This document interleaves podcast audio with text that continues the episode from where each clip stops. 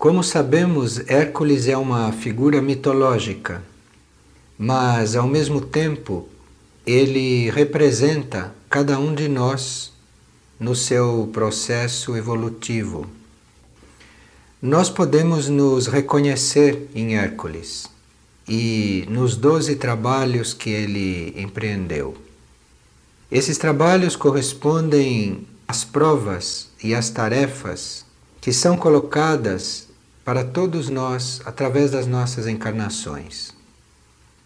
Esses trabalhos de Hércules, eles correspondem a todas as crises e a todos os processos humanos, psicológicos e espirituais que acontecem conosco a partir do momento em que nós assumimos conscientemente a nossa evolução.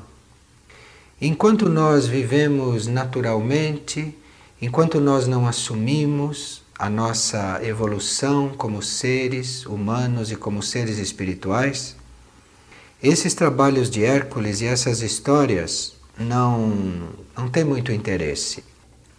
Mas quando nós assumimos a nossa evolução, quando nós decidimos cooperar com a nossa evolução consciente, saindo da evolução natural, que é muito mais lenta, não é como se sabe, então cada trabalho desses, cada tarefa dessas, torna-se muito interessante e elucidativa para cada um de nós, porque em cada tarefa nós vemos o trabalho da vida, vemos as crises e os conflitos, que são produzidos pela apresentação desse trabalho e vemos também qual é a, a chave, qual é o, o processo, qual é o, a solução né, que Hércules encontra para se desincumbir.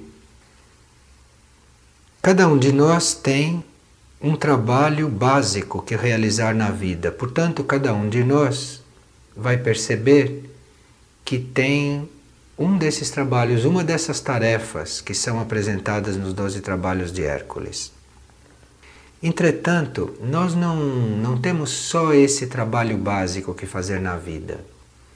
Nós temos os trabalhos anteriores que nos foram propostos nas vidas passadas e que eventualmente ficaram incompletos. Então, esses trabalhos que ficaram incompletos, eles aparecem na nossa vida presente, ou melhor, eles reaparecem na nossa vida presente para nós os completarmos.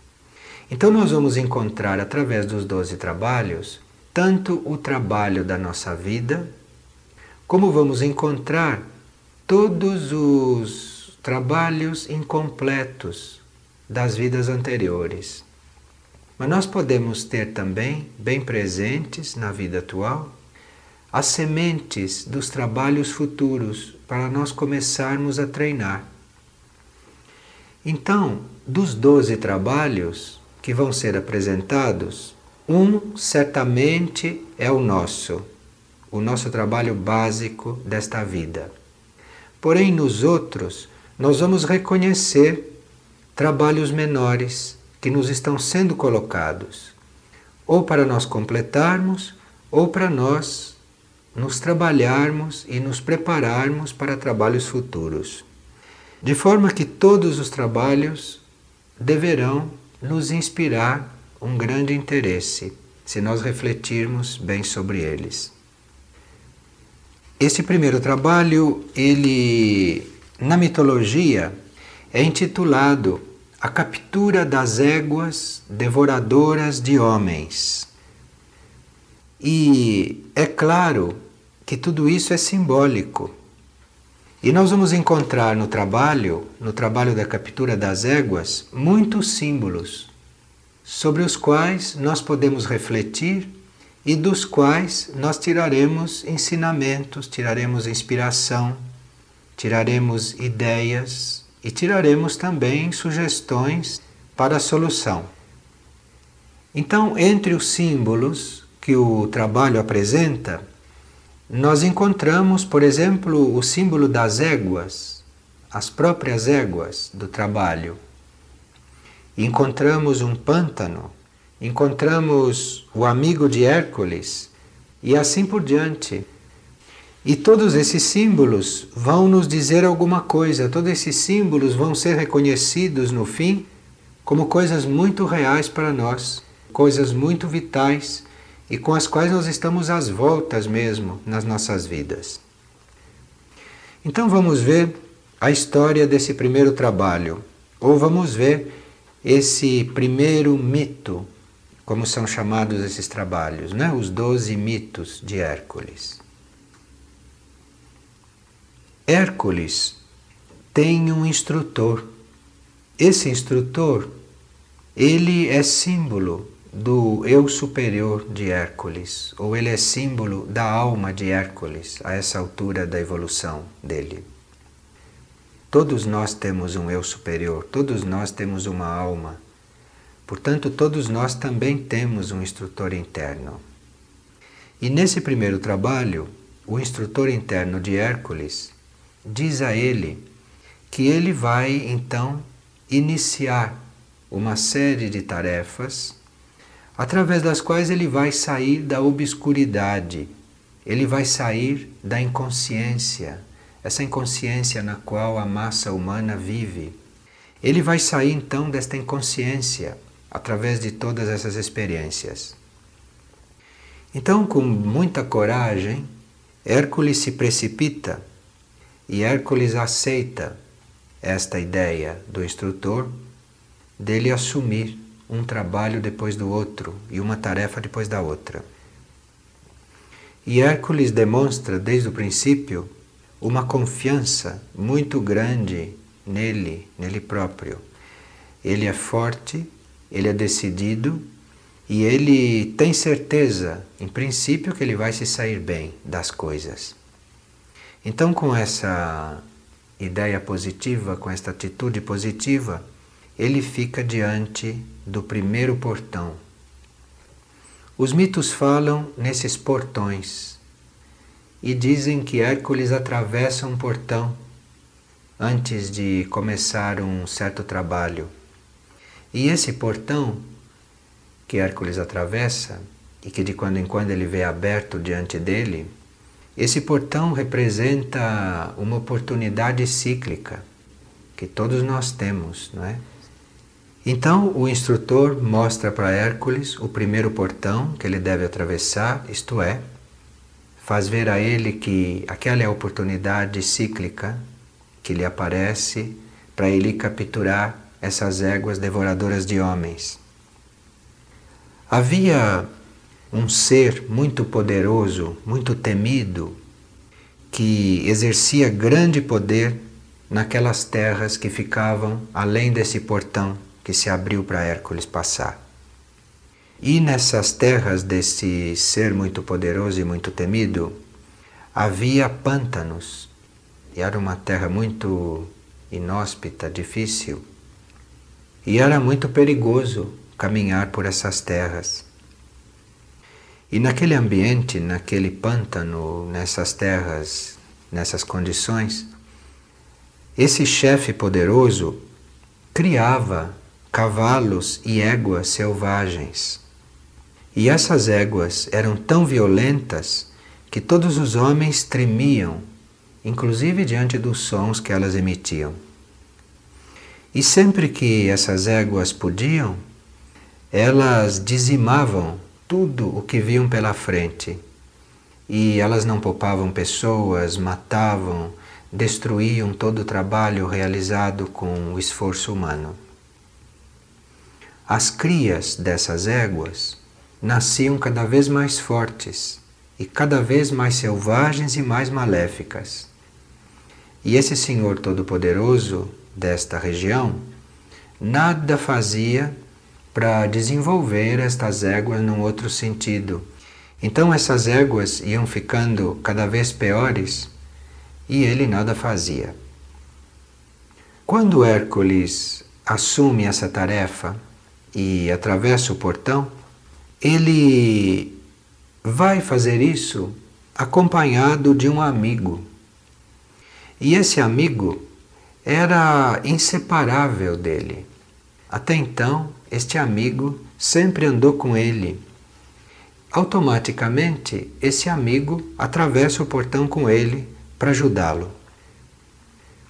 E esse amigo de Hércules vai seguindo todos os passos dele e com ele Hércules se sente ainda mais seguro, mais seguro de si e mais seguro da situação. Era um amigo realmente fiel.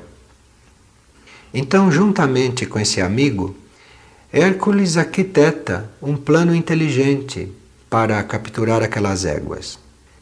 Porque, por mais fortes, por mais violentas que fossem essas éguas selvagens, elas jamais poderiam ter a inteligência de um homem.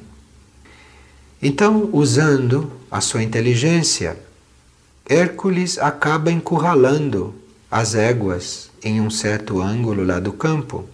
E encurraladas ali, elas não podiam mais se mover. Então Hércules laça uma a uma aquelas éguas e fica muito contente com o sucesso alcançado quando ele vê todas as éguas confinadas, todas as éguas presas naquele ângulo do campo. E aqui vem um momento interessante dessa situação, um momento interessante desse episódio. Porque as éguas já estavam laçadas e já tinham sido confinadas né, naquela área do campo com a ajuda do amigo. E agora tinha chegado o momento das éguas capturadas serem conduzidas a um lugar aonde elas se tornassem inofensivas porque aí a tarefa seria conduzir essas éguas capturadas para uma outra terra, para um outro local, onde não havia este Senhor Todo-Poderoso, que não tratava de domesticá-las, que não tratava de deixá-las evoluir. E se essas éguas fossem levadas para um outro local, capturadas, elas deixariam de promover todos aqueles desastres naquela região, mas quando Hércules vê que essas éguas estão todas capturadas, que estas éguas estão cercadas, que elas estão confinadas naquele lugar, ele acha que conduzi-las para um outro lugar já é uma tarefa simples e que o seu amigo, o seu amigo fiel e inseparável, poderia fazer isso, que ele não precisava fazer esse trabalho. Hércules achou que o trabalho principal, o trabalho mais difícil, o trabalho muito mais importante, o trabalho mais complexo, ele já tinha feito, que era encurralar as éguas, prendê-las, isso. Então ele encarrega o amigo de conduzir os animais selvagens através do portão e lá para o outro lugar. Porém, esse amigo de Hércules era muito fiel, muito eficiente, mas ele não era forte como Hércules. Pelo contrário, ele era até uma pessoa um pouco frágil e ele não tinha a mesma coragem também que Hércules tinha. E ele, na realidade, não tinha a mesma capacidade de Hércules para conduzir aquelas éguas, né? Porque ele tinha ajudado a prender as éguas, ele tinha ajudado a amarrá-las, mas Hércules estava junto. E quando o amigo tenta transportar os animais capturados lá para outra terra, esses animais se reúnem e em conjunto atacam esse amigo, porque eram animais selvagens. E as éguas matam o amigo de Hércules. E depois de terem matado, as éguas selvagens voltam mais ferozes do que antes para as terras de onde Hércules as havia retirado. E desse fato, Hércules parece que retira uma grande lição e ele se torna um pouco mais sábio. Ele fica um pouco desencorajado no princípio pelo impacto né, dessa desencarnação do amigo e ele então, um pouco mais humilde, ele recomeça aquela mesma tarefa. Então ele aí busca de novo as éguas, deixando lá para trás o corpo do amigo estendido no chão. e reconduzindo as éguas àquele lugar de onde elas não escapariam. Ele torna a laçar todas as, as éguas e depois ele reflete um pouco sobre tudo o que aconteceu. A esta altura, o instrutor que lhe tinha dado a tarefa vem em seu auxílio. O instrutor examina a situação e acaba enviando os animais capturados para um lugar de paz. E as pessoas daquelas terras e daqueles pântanos ficam muito gratas a Hércules, porque Hércules foi o que foi o instrumento para que aquela façanha pudesse ser realizada. E Hércules é tido pelo povo daquele lugar, Hércules é tido como um libertador. Ele é considerado um libertador daquelas terras. E enquanto isso, o corpo do seu amigo fiel estava ali, à vista de todos, estava ali no chão inerte. E aí o instrutor de Hércules diz que ele deveria aprender a verdadeira lição dessa tarefa, depois de tudo passado. Hércules então ouve atentamente o instrutor e, diante de tudo, ele percebe que tomou mais consciência do serviço a ser feito e ser prestado aos homens dali por diante. Então o instrutor diz a ele: Hércules, o primeiro trabalho está feito porque as éguas estão já lá aonde elas tinham que estar. E o instrutor diz que o empenho com que Hércules desempenhou a tarefa foi notável e que ele percebeu que grande empenho havia em tudo isso, ele percebeu a sinceridade de Hércules, a força, percebeu tudo isso. E ele disse que o primeiro trabalho estava feito, porém que foi mal feito. E essas palavras calam muito fundo na alma de Hércules. E quando Hércules está muito consciente dessa frase de que o trabalho tinha sido feito, porém que tinha sido mal feito, quando ele está muito consciente dessa situação, a voz do instrutor volta a ser ouvida, esse instrutor interno de Hércules. E essa voz diz que Hércules não se deve abater, mas que ele deve prosseguir e que ele não deve parar por causa do que aconteceu. E assim o instrutor indica a ele o segundo portão, que seria a sua segunda tarefa ou a tarefa que o aguarda depois dessa.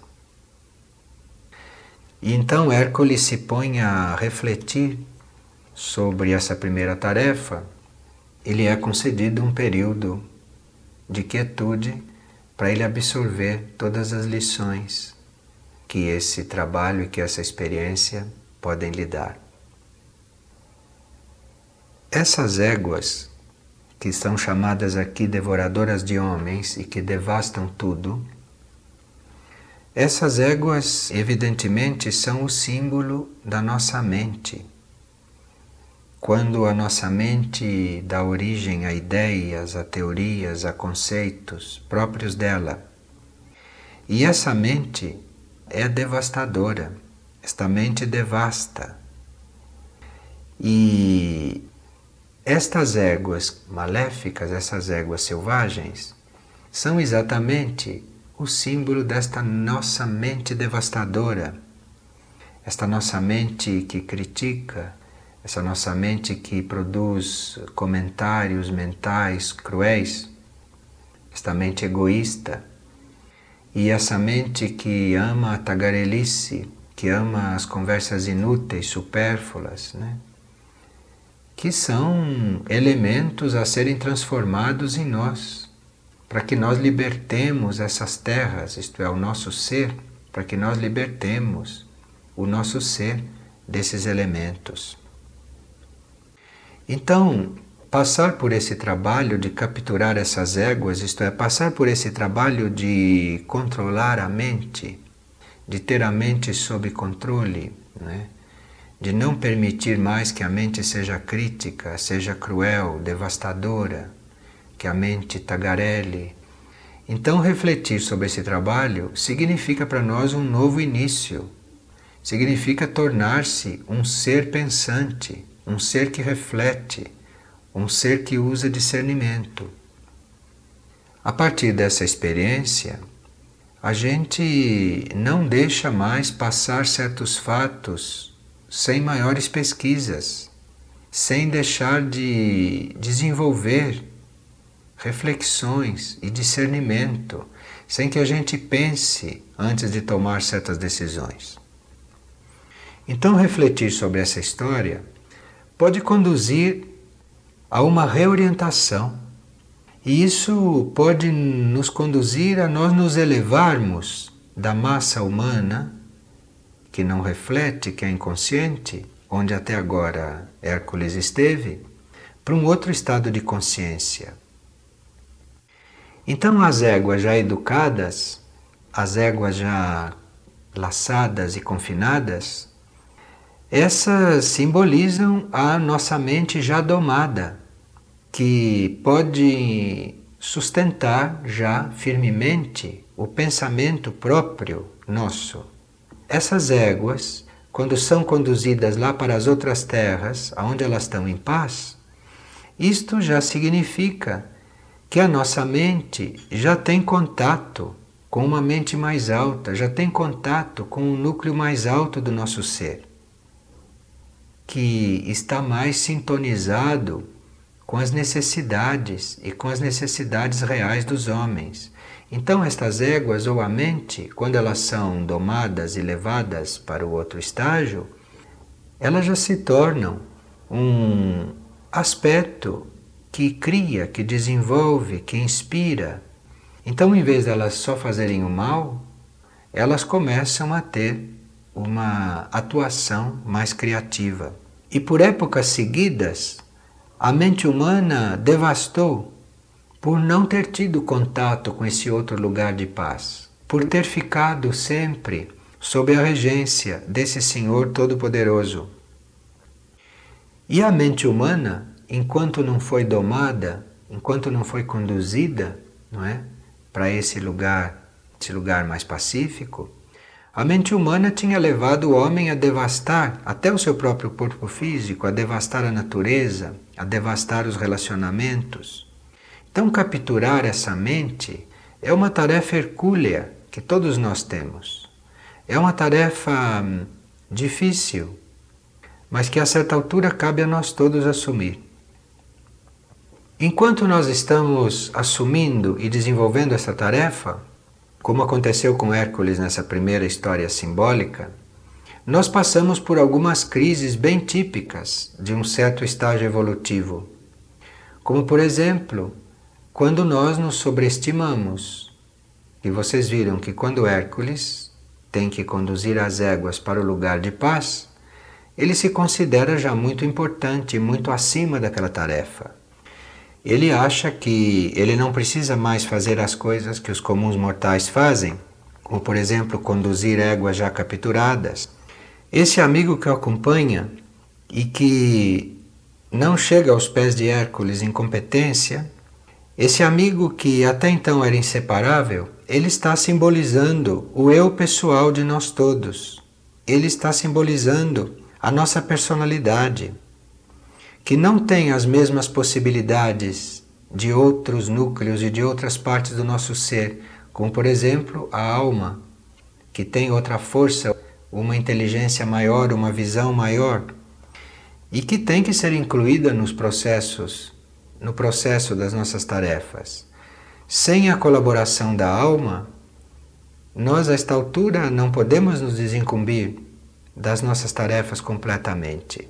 E Hércules, não é? no seu orgulho, Hércules, na sua má interpretação dessa realidade, pensou que pudesse entregar as próprias forças pessoais, as forças da personalidade, as forças do seu ego humano, pensou que pudesse entregar só a eles, só essas forças, essa tarefa. Mas, como ficou demonstrado, O ego humano, isto é, o amigo de Hércules inseparável, ele não pôde arcar com a tarefa sozinho, ele não foi capaz, ele não tinha sozinho a força para levar as éguas, mesmo capturadas. Então a nossa mente, a égua, né, as éguas, a nossa mente, ela mesmo depois de capturada, ela precisa ser conduzida com a força da nossa alma, com a ajuda da nossa alma, com a colaboração da nossa alma. Isto é, Hércules e o amigo, a alma e a mente devem estar juntas no processo e não separadas. Então nós vimos que as éguas significam, simbolizam a mente. Vimos que o amigo simboliza o nosso eu pessoal, o nosso eu humano, as nossas forças humanas. E o pântano? O pântano onde essas éguas viviam, o pântano onde essas éguas estavam soltas. O pântano simboliza a mente de um modo geral, que é esta, este lugar um pouco movediço, esse lugar que muda muito, né? E que, como lugar movediço, é um lugar muito inóspito. E como cuidar dessas éguas? Como cuidar desse pântano? Como conviver com esse amigo fiel e inseparável durante os trabalhos? Como fazer tudo isso? Essas são as reflexões que foram colocadas para Hércules depois dessa tarefa. Então, durante esse trabalho, ele é colocado diante de problemas, como nós somos colocados diante de muitas novas perguntas, de muitas novas reflexões, quando recebemos uma tarefa e quando não as cumprimos até o fim. Não só não as cumprimos até o fim, mas quando nós não as cumprimos até o fim, invocando uma luz e uma sabedoria uma inteligência superior, não é que está além das nossas forças humanas. Quantas vezes nós já teremos estado diante de situações semelhantes? Será que neste momento nós não estamos diante de uma situação assim? Será que neste momento nós já não estamos delegando para uma parte nossa que nós achamos que é mais competente a tarefa que foi dada por nosso ser todo? Será que a gente está invocando suficientemente a luz, a inteligência, o amor da alma, a vontade da alma para todas as nossas tarefas, para todas as incumbências de nossa vida?